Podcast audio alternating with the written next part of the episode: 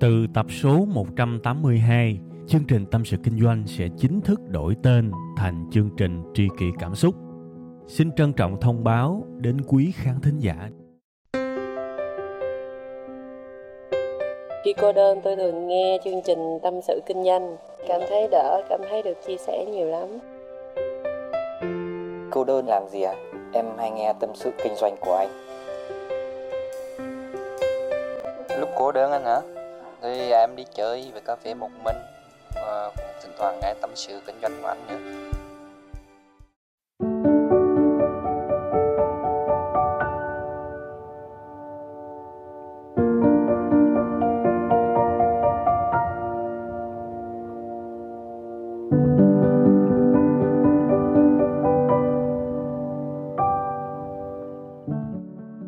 Mến chào các bạn, lại là tâm sự kinh doanh nữa nè. Và rất là vui được gặp lại các bạn trong chương trình mới của tuần này. Còn nội dung của cái số tâm sự kinh doanh ngày hôm nay nói về cái gì? Số này nó giống như là một cái chương trình à, tư vấn tình yêu hôn nhân gia đình vậy. Vì tôi không có tạo ra chủ đề này mà là khán giả của tôi tạo ra. Cụ thể là một cái số lượng rất nhiều các câu hỏi được gửi nhiều năm qua nha các bạn. Gửi nhiều năm qua chứ không phải bây giờ mới gửi đâu. Và thường thì tôi lãng tránh cái câu hỏi này, chút xíu nữa tôi giải thích tại sao tôi lại lãng tránh. Còn bây giờ tôi bật mí trước ha. Câu hỏi mà mọi người hay hỏi tôi làm giám đốc như thế nào? Làm giám đốc cái lúc mà công ty mới thành lập nó ra làm sao? Công ty lúc nó mới mở, mình làm như thế nào? Kiểu thế, các bạn, những cái câu lân quanh của một người làm chủ ở giai đoạn đầu. Tôi cho rằng đây là một câu hỏi hay. Thực sự tôi đánh giá rất cao những người hỏi câu này. Vì nếu mà họ thắc mắc cuộc đời của một người giám đốc lúc thành công thì quá bình thường, chuyện nó quá dễ thấy. Nhưng mà họ thắc mắc cuộc đời của một người chủ lúc mới thành lập. Tôi cho rằng điều này rất hay và đương nhiên các bạn có quyền biết. Nhưng mà lý do tại sao tôi lại lãng tránh câu hỏi này? Vì thực sự cái này là tôi nói thiệt, bản thân tôi đúng là làm giám đốc thiệt. Nhưng mà là một cái kiểu giám đốc cò con cắt ké, nhỏ lắm. Bước ra đời tôi biết mà, tôi chả là ai cả. Nên nhiều khi tôi cũng question, tôi cũng tự hỏi má ơi, nếu mình làm chủ đề này, tư cách mình là cái gì? Và nếu mà người nghe chương trình này là một người giàu hơn tôi, công ty bự hơn tôi, họ lấy lý do gì họ nghe, đúng không? Thành ra, lúc nào tôi cũng lãng tránh câu này. Thường tôi không trả lời. Đó là về cá nhân tôi, còn về công ty của tôi cũng là một công ty cò con cắt ké nhỏ xíu. Doanh nghiệp nhỏ, bé tí, có gì để hay để mà chỉ, nha. Rồi nói chi tới một lúc cách đây vài ngày thôi tôi lại nhận thêm hai, ba cái email hỏi về việc này nữa. Thì thực sự tôi có một cái cảm giác hình như là thông tin đại chúng ngoài kia người ta không có nói chi tiết cụ thể về việc này. Thì tôi cũng search trên google cũng về chủ đề này, thì tôi cũng thấy là đa số họ viết nó cũng khá là một là khó hiểu, chuyên môn quá. Hai là những cái bài viết theo kiểu mà viết để sale lên top google thôi, tức là một cái bài viết dạy và chia sẻ kinh nghiệm làm giám đốc. Nhưng mà tôi biết chắc bài đó là do một em nhân viên nào đó chưa bao giờ làm giám đốc. Em đã tổng hợp lại và post lên kiểu thế. Nên những cái kiểu bài như thế nó cũng không có giá trị nhiều, vì nó không mang lăng kính kinh nghiệm. Và vì thế thì tôi nghiêm túc, tôi nghĩ về cái việc trả lời câu hỏi này. Đương nhiên tôi phải rào và nói cho mọi người biết trước. Đây là lăng kính kinh nghiệm của tôi thôi, chứ cái này nó không mang tính giáo dục, nó không mang tính định hướng cho ai cả. Tôi kể lại và theo sự hiểu biết của tôi, đương nhiên có thể vài năm nữa, có thể là đời tôi đi lên hay đời tôi đi xuống thì cái quan điểm này nó sẽ có những cái sự, gọi là là gia giảm, gọi là những cái lên xuống nhất định, thăng trầm nhất định. Thì thôi chịu, cái đó là quy luật của cuộc sống, quy luật của thời gian. Còn ít nhất là thời điểm này, tôi sẽ kể cho các bạn nghe về cái việc mà làm sếp ở cái giai đoạn đầu của công ty, theo cái lăng kính của tôi, theo kinh nghiệm của tôi và theo những gì mà tôi tin tưởng. Ít nhất nó cũng tạo nên cái nền tảng cho cái việc mà tôi có cuộc sống như là hôm nay nha vậy thì bây giờ nói cái gì trước ta? Thực ra cái này cũng sướng, cái là thu nó cũng không cần kịch bản. Các bạn thấy con này quen ha? Các bạn đang nghe một chương trình không cần kịch bản đó. Tại vì tôi nói rồi, thường thường mình kể cái gì trong người của mình thì kể dễ lắm, kể nó nhàn lắm. Tại vì bao nhiêu chất chứa, năm dài tháng rộng các bạn, nó nghẹn ứ trong người đó. bây giờ chỉ cần khui chút xíu thôi là tôi ngồi tôi nói tới chiều. Thiệt luôn các bạn. Thì bây giờ nè, cái đầu tiên tôi nói là về co-founder đi ha, tức là đồng sáng lập. Thì tôi biết là nhiều người cũng biết cái thông tin này. Khi mà mình mở công ty thì lý tưởng nhất là mình có đồng sáng lập. Tức là những người cùng điều hành chung với mình ngay từ đầu tôi thì không có đồng sáng lập. Nhưng mà tôi có biết về việc này nên tôi nói về cái việc có đồng sáng lập trước ha. Chút xíu nữa tôi sẽ kể về cái việc mà tại sao tôi không có đồng sáng lập. À, có đồng sáng lập có co-founder thì nó tốt chỗ nào các bạn? Một là nhẹ về cái phần vốn ví dụ một công ty cần à, 3 tỷ để vận hành thì bây giờ rủ thêm hai thằng nữa vô làm cộng với bạn là ba thằng thì mỗi thằng góp tỷ nhẹ hơn nhiều đúng không? Chứ bây giờ một mình bạn chơi thì bạn bạn đào ra đâu được 3 tỷ? Đó là cái ví dụ nôm na nhất về cái lợi của đồng sáng lập. Cái lợi thứ hai là về cái việc mà chuyên môn. Tại vì bản chất chúng ta vừa mới thành lập công ty thì chúng ta còn non lắm chả có gì hay ho cả. Thực sự bây giờ thì, thì thành lập công ty nó quá dễ ai cũng thành lập được chỉ cần trên 18 tuổi, có vẻ là ok rồi đó. Người ta không có kiểm tra cái gì của các bạn cả, trừ khi các bạn kinh doanh những cái ngành mà nó đặc thù, nó cần giấy phép thêm nữa. Ví dụ như ngành y chẳng hạn thì sẽ khắc khe. Còn đại đa số thì thủ tục rất đơn giản và tôi rất vui vì những cái sự đơn giản đó, tức là cơ quan chức năng cũng tạo điều kiện rất nhiều cho các bạn khởi nghiệp. Thì quay trở lại vấn đề về cái việc cần đồng sáng lập, có nghĩa là khỏa lấp cái yếu tố chuyên môn. Ví dụ bạn là lập trình viên đi, bạn mở một công ty đúng không? Thì bạn giỏi lập trình thôi. Còn những thứ khác coi như bạn mù tịch tôi khẳng định luôn. Khó mà ai mà ngay từ đầu mà giỏi hết được lắm. Về bán hàng chẳng hạn thì bạn mù chắc về kế toán thuế. Thì bây giờ có đồng sáng lập, tức là có những người mình tin tưởng để phụ mình việc công ty, việc ai người nấy làm. Các bạn tưởng tượng một cái người mà lập trình viên mà bây giờ ép họ ngồi mà mở bằng excel lên mà tính chi phí, tính dòng tiền, rồi khai thuế này nọ, rồi thôi, chắc họ bỏ nghề mất. Rồi bây giờ bắt họ phải marketing bắt họ phải viết content, viết bài, thì ok, họ vẫn viết được nhưng mà nó sẽ ra cái giống gì á? Nó ra những cái thứ mà ngây thơ, nó ra những cái thứ mà bập bẹ, nó ra những cái thứ nhàm chán. Chứ hiếm khi nào mà ra được những cái mẫu marketing hay. Nói như thế không phải là tôi đánh đồng tất cả lập trình viên đều dở đâu, tôi biết nhiều người hay lắm, nhưng mà tôi đang nói là cái số nhiều á, tốt nhất là họ tập trung cho chuyên môn của họ thôi. Cái điều tương tự với ông marketing ví dụ bạn giỏi marketing, bạn giỏi quảng cáo, bạn có thể chạy quảng cáo bán hàng ngàn trăm ngàn đơn cũng được, đó.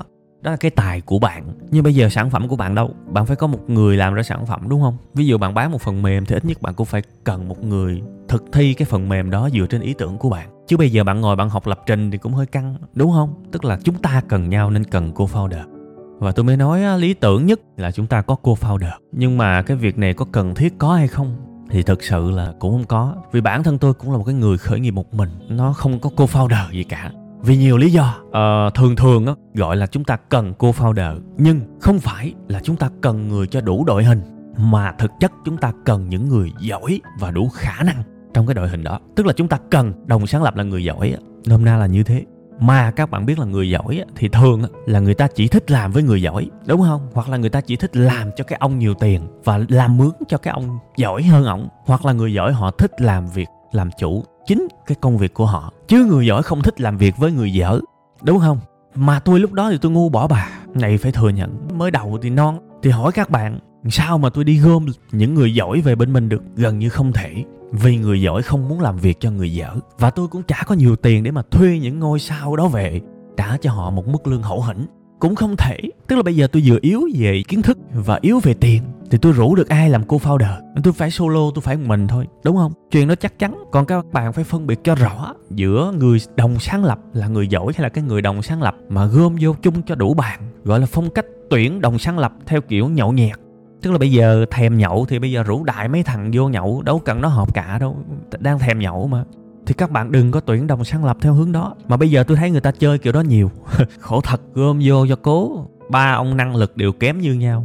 Vô cãi lộn thôi chứ làm được cơm cháo gì. Phải có một chút mà vốn liếng về kỹ năng, thậm chí là tài năng thì cô founder chơi với nhau mới ngon được. Còn không là vô chửi lộn nhau suốt. Và đó là lý do mà tôi khởi nghiệp một mình.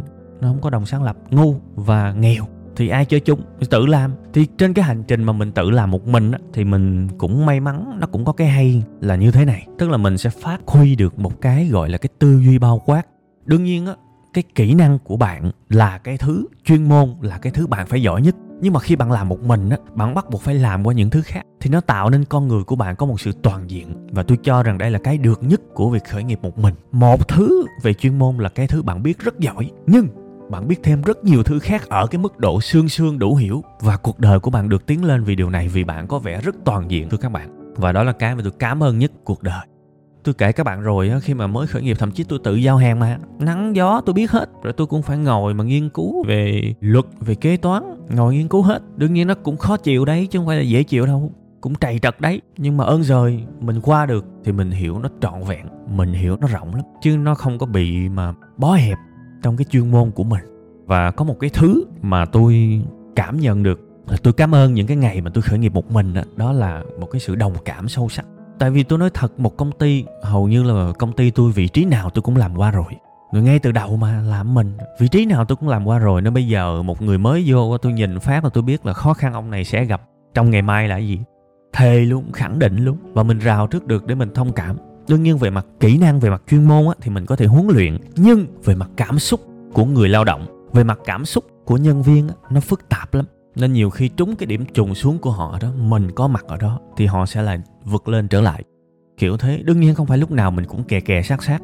Tại vì bản thân tôi cũng là một cái người mà yêu quý quản trị dựa trên sự tự giác của nhân viên. Có nghĩa tôi rất đề cao những nhân viên có sự tự giác và thường tôi tuyển là dựa trên cái điều đó một trong những yếu tố lớn, họ phải có một sự độc lập nhất định để họ làm, nhưng độc lập cách mấy thì cũng có lúc họ trùng xuống. Mình nắm bắt được cái điểm trùng và mình bên họ. Thế thôi, thì cái sự đồng cảm đó là cái thứ mà tôi có được khi mà tôi tự bươn chải ngay từ đầu. Đó, đó là cuộc sống của một thằng giám đốc ngay từ đầu mà không có cô founder. Và thêm một cái nữa cái việc mà mình tự làm ngay từ đầu không có ai giúp mình sinh ra được một cái tình cảm và một cái gọi là cái sự đồng cảm với mọi ngành nghề trong cuộc sống. Nếu mà bạn làm theo cái kiểu chuyên môn hóa tức là bạn giỏi một thứ và bạn chỉ làm một thứ đó thôi bạn không biết những thứ khác thì bạn sẽ không có được sự thông cảm với những người làm khác chuyên môn với bạn ví dụ bây giờ bạn làm một công việc sáng tạo đi. Tôi biết người làm sáng tạo rất là cực và có thể là họ bị căng thẳng thần kinh, có thể họ bị khùng thật đấy. Có thể là họ đi khám đầy bệnh cả ra đấy.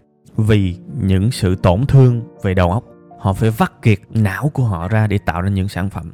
Thành ra các bạn thấy những cái người mà tự tử đa phần là những người dính tới lao động trí óc, nhiều hơn là lao động chân tay. Và những người này họ cũng ý thức được công sức họ bỏ ra, họ biết nó cực. Và một số người tôi quen biết làm công việc trí óc thành công thì họ có một cái sự kỳ thị nhất định với những người làm công việc tay chân. Thật đấy, không phải là tất cả, nhưng tôi có thấy và tôi có nghe và tôi có tiếp xúc. Đại loại như là thằng đó giao hàng biết là nắng, biết là mưa, nhưng sướng hơn tao nhiều. Nó nghèo là đúng, kiểu thế. Tại vì những gì nó trải qua không kinh khủng bằng những gì tao trải qua. Đó là nguyên văn đấy. Đương nhiên, cái người đó nói có việc đúng. Nếu mà xét theo mặt lý trí thì đúng thật. Nhưng xét về mặt tình cảm thì nó có cái sai tại vì bản thân tôi đã từng đi giao hàng nên tôi biết được thực chất là đi giao hàng cũng có căng thẳng thần kinh các bạn tưởng tượng là có những lúc mà đứng trên đường điện biên phủ tầm ba bốn giờ chiều các bạn khách hàng á, thì gọi hối là bây giờ lẹ đi tôi sắp ra về rồi giao không được thì tôi trả lại. Đó mình gần như là chạy đua với thời gian ở ngoài đường tại vì ngày đó mình nghèo mà mình cần giao hàng để lấy tiền để tiếp tục sống. Nên đó nó tạo ra cái áp lực là mình phải chạy đua với thời gian. Gần như là mình đánh đổi mạng sống của mình để mà lạng lách, để mà chạy cho thật nhanh, để mà giao. Đó là căng thẳng thần kinh. Rồi gặp kẹt xe, mình đứng một chỗ, mình không có nhích lên được. Nó sinh ra một cái sự căng thẳng, khủng khiếp, bất lực tiến thối lưỡng nan, tức giận. Thậm chí có những ngày mà tôi khóc giữa đường, của đường điện biên phủ vì kẹt xe thôi. Đương nhiên tôi đeo khẩu trang kính mít và tôi mang kính nên mọi người ít biết, không ai nhận ra. Nhưng mà đó là sự bất lực, đó là sự căng thẳng thần kinh thật đấy. Thành ra sau này tôi hiểu lắm với các anh em giao hàng mặc dù có những lúc đúng là lỗi của người giao hàng, làm cho đơn hàng đó bị trả về, nhưng mà tôi hiểu hết tại sao họ lại hành xử như thế. Và không phải là tôi thần thánh gì, tôi hay ho gì, có được sự đồng cảm đó. Tôi rất bình thường bởi vì ngày xưa tôi làm rồi thôi, nên bây giờ tôi hiểu hết. Ngày xưa nhiều khi mình đi giao hàng mình bị chửi vô cớ, mình cọc chứ, mình bực chứ, và một cách vô thức mình trút giận cái nỗi cọc đó, cái nỗi bực đó lên khách hàng kế tiếp. Khi mà khách hàng kế tiếp bắt mình phải chờ lâu quá mà mình lại có nhiều cái đơn khác cần giao, ví dụ thế. Mình cọc chứ. Đương nhiên cái đó là sai, cái đó không có gì đúng cả. Nhưng mà mình là con người, nhất là những cái giai đoạn đầu của sự nghiệp mình còn non nữa, mình là một con người yếu kém nữa, thì mình hành xử sai như thế. Nhưng sau này nhìn lại, đó là những bài học tuyệt vời lắm các bạn, về sự khoan dung, về sự bao dung, về tình người á. Nên sau này, giả sử, sau này thì tụi tôi thuê công ty giao hàng ở bên ngoài hết, nhưng mà giả sử một nhân viên nào đó sai sót, thì tôi hiểu hết, tôi hiểu trăm phần trăm luôn các bạn, thực sự. Và cái điều đó giúp tôi nhiều lắm. Tương tự những vị trí khác trong công ty cũng thế. Trời tôi nói là anh em làm việc với tôi sai nhiều lắm, sai kinh khủng. Có những thứ mà tôi chịu đựng muốn xúc quần luôn á. Nhưng mà tôi chịu được, tại vì ngày xưa tôi làm cũng ngu như thế. Đôi khi ngu hơn, tại tôi giấu. Nhưng mà nó tạo cho mình một cái sự đồng điệu. Và tôi nghĩ có lẽ như thế mà anh em mới trung thành với tôi. Tới bây giờ thì tôi vẫn chưa bị nhân viên nào phản cả tôi cũng không tin vào cái việc mà có có ai phản tôi. Thực chất nếu có ai phản thì tôi cũng chấp nhận thôi. Tôi cũng không có oán thán gì nhưng mà tôi có một cái niềm tin mạnh mẽ là tôi thương anh em và anh em cũng thương tôi. Đó là điều mà tôi hạnh phúc ít nhất thời điểm này. Đó thì những ngày đầu khởi nghiệp của một thằng giám đốc như tôi là như thế thôi. Chẳng qua là có một cái tờ giấy phép kinh doanh trong tay thôi chứ vẫn cực khổ, giống như là một cái người bình thường. Đó, thì cứ thế là mình bám trụ từ từ đi lên đi lên thế thôi. Cực lắm, làm đủ thứ hết, cực lắm, cái gì cũng phải làm mọi thứ. Nên một ngày ngủ được mấy tiếng chứ nhiều không nhôm nhách nhiều khi về nhà ba má mà, kiểu là, nhìn thấy sót, ốm. Nhưng mà thôi, ơn trời, thời ấy cũng qua. Cái phần cuối của cái audio này á, tôi muốn nói một chút xíu về một cái tư tưởng của nhiều bạn giám đốc trẻ. Đó là cái tư tưởng mà chạy đua vũ trang đó các bạn. Chạy đua vũ trang là sao? Có nghĩa là muốn đầu tư mọi thứ hoành tráng á. Các bạn xem nhiều clip của tôi thì các bạn biết là tôi có cái ý này lâu rồi, nhưng mà bây giờ thôi, có dịp thì nhắc lại lần nữa. Coi như để ôn, hoặc là nếu ai chưa nghe thì có dịp để biết cái quan điểm của tôi ở cái thời mà khởi sự. Thì tôi không có ủng hộ chạy đua vũ trang. Chạy đua vũ trang có nghĩa là cần phải có đầu tư công nghệ, máy móc hiện đại, các thứ. Tại vì như thế này nó lãng phí lắm các bạn. Thời gian đầu các bạn mới mở công ty gần như các bạn không có khách đâu. Các bạn đừng có hiểu lầm là bạn mở công ty đồng nghĩa với việc là khách hàng sẽ có nhiều nô bạn mở công ty thì bạn sẽ phải đi tìm khách hàng đấy. Bạn sẽ phải quảng bá đủ thứ hết. Và bạn không có tiền liền đâu. Khổ lắm. Nên là đừng có dại dột mà đầu tư một nùi thứ. Đó là giống như là hụi chết đó. đó là cái đầu tư mà không khôn ngoan á. Đương nhiên tôi chúc mừng bạn nếu mà bạn vừa mới mở. Mà bạn có khách hàng liền và bạn có nhiều khách hàng, bạn giàu lên từ cái thời mới khởi sự thì tôi chúc mừng bạn thôi. Nhưng không có gì để nói. Nhưng mà thường thì tôi hay chia buồn hơn, tại vì cuộc đời nó rõ ràng quá rồi, nhìn thấy sáng trưng như ban ngày, mới mở công ty khó khăn. Nếu mà không khó khăn thì làm gì có chuyện mà 90% công ty dẹp tiệm, đúng không? Có công ty nào mà làm ăn phát đạt, bán quá trời hàng, thịnh vượng mà lại đi dẹp. Hiếm, đúng không? Nên tôi nghĩ là cuộc đời mới mở thì thường hay chia buồn hơn là chúc mừng. Nên là đừng có mua này nọ, phần mềm này, phần mềm nọ, mặc dù có thể bạn nghĩ đó sẽ tạo nên một cái lợi thế cạnh tranh khủng khiếp cho công ty của bạn, nhưng mà cũng phải cân nhắc. Tại sao tôi lại nói chuyện này? Tại vì tôi mắt thấy tai nghe các bạn. Tôi đã từng nhìn thấy những lập trình viên rất giỏi, có thể gọi là tài năng, chứ chữ giỏi cũng chưa đủ để nói về họ. Giỏi lắm. Nhưng mà họ chỉ giỏi được trong một cái guồng máy có sẵn các bộ phận. Nói cách khác là họ đi làm mướn thì họ rất giỏi. Nhưng mà làm mướn ở cái trạng thái rất giỏi thời gian họ cũng chán. Và sẵn cái thu nhập của họ khi mà đi làm thuê mà rất là cao họ tích góp được một số tiền cũng lớn và họ quyết định nghỉ việc để mà ra làm riêng. Chết ngay lập tức họ có thể viết được những cái phần mềm công nghệ cao, hay rất là đỉnh, và tôi cũng biết là cái đó đỉnh thiệt. Nhưng mà họ gặp rắc rối ở những cái vấn đề ngoài chuyên môn. Họ không biết cách làm thế nào để bán được cái đó. Tại vì các bạn biết đó, những cái công nghệ mới, những phần mềm mới thường nó sẽ rất khó hiểu với số đông. Bạn mà làm sao để mà số đông người ta hiểu được sản phẩm của bạn là một cái sự tài năng đấy, chứ không phải muốn là làm đâu. Và các bạn thấy không? Cái người này đang sở hữu công nghệ đỉnh của đỉnh mà vẫn chết và họ có tài năng thật nha, với lĩnh vực của họ mà họ vẫn chết. Để minh họa cho các bạn biết là kể cả bạn đã có vũ trang rồi, bạn đã có những thứ rất hay, rất ngon thì cũng chưa chắc đã thành công. Vì kinh doanh nó là một cái bài toán, nó nó cần phải nhiều thứ lắm. Tôi từng gọi kinh doanh là môn võ ngàn chiêu. Bạn học đủ thứ trên đời này hết chứ một cái chuyên môn chưa đủ. Và kể cả tôi nói thiệt, phải học ngoài kinh doanh. Nó giống như là học làm người vậy học làm một người toàn diện hết mức có thể tại vì như thế này, nếu bạn biết kỹ năng kinh doanh thôi á, và bạn kinh doanh mà chỉ biết mỗi kinh doanh thôi á, thì bạn có khác gì ngang bằng trình độ của một đứa sinh viên kinh tế mà ra trường không? Mà tôi nói thiệt, chắc gì bạn giỏi bằng tụi nó. Nhưng mà bây giờ bóc một đứa sinh viên kinh tế bắt nó khởi nghiệp, ép nó phải thành công trong 3 năm, coi thử có được mấy đứa thành công.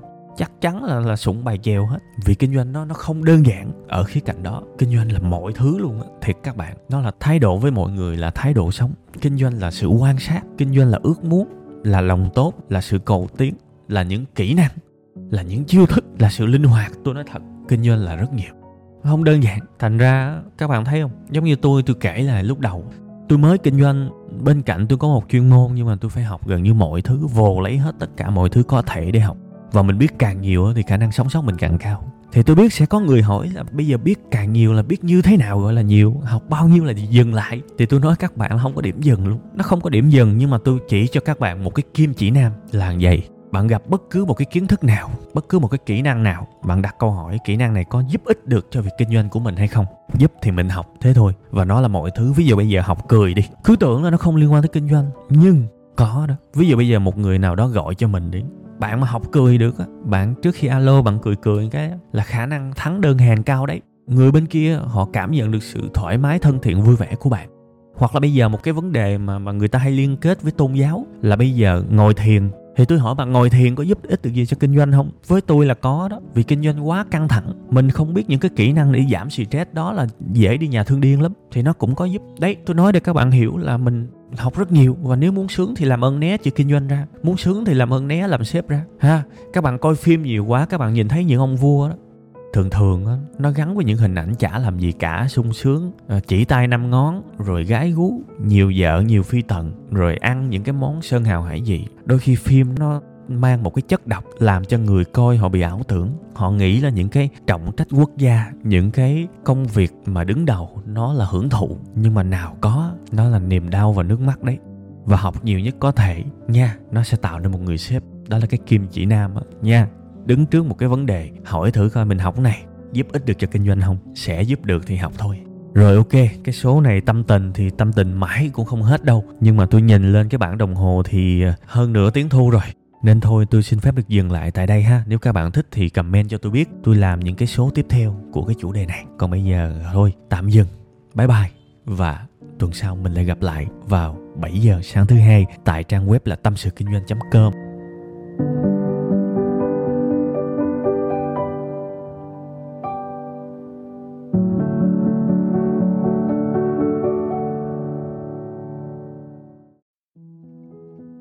Từ tập số 182, chương trình Tâm sự Kinh doanh sẽ chính thức đổi tên thành chương trình Tri kỷ Cảm xúc. Xin trân trọng thông báo đến quý khán thính giả. Cảm ơn tất cả quý vị khán giả đã ủng hộ và yêu thương chúng tôi trong suốt thời gian nhiều năm qua.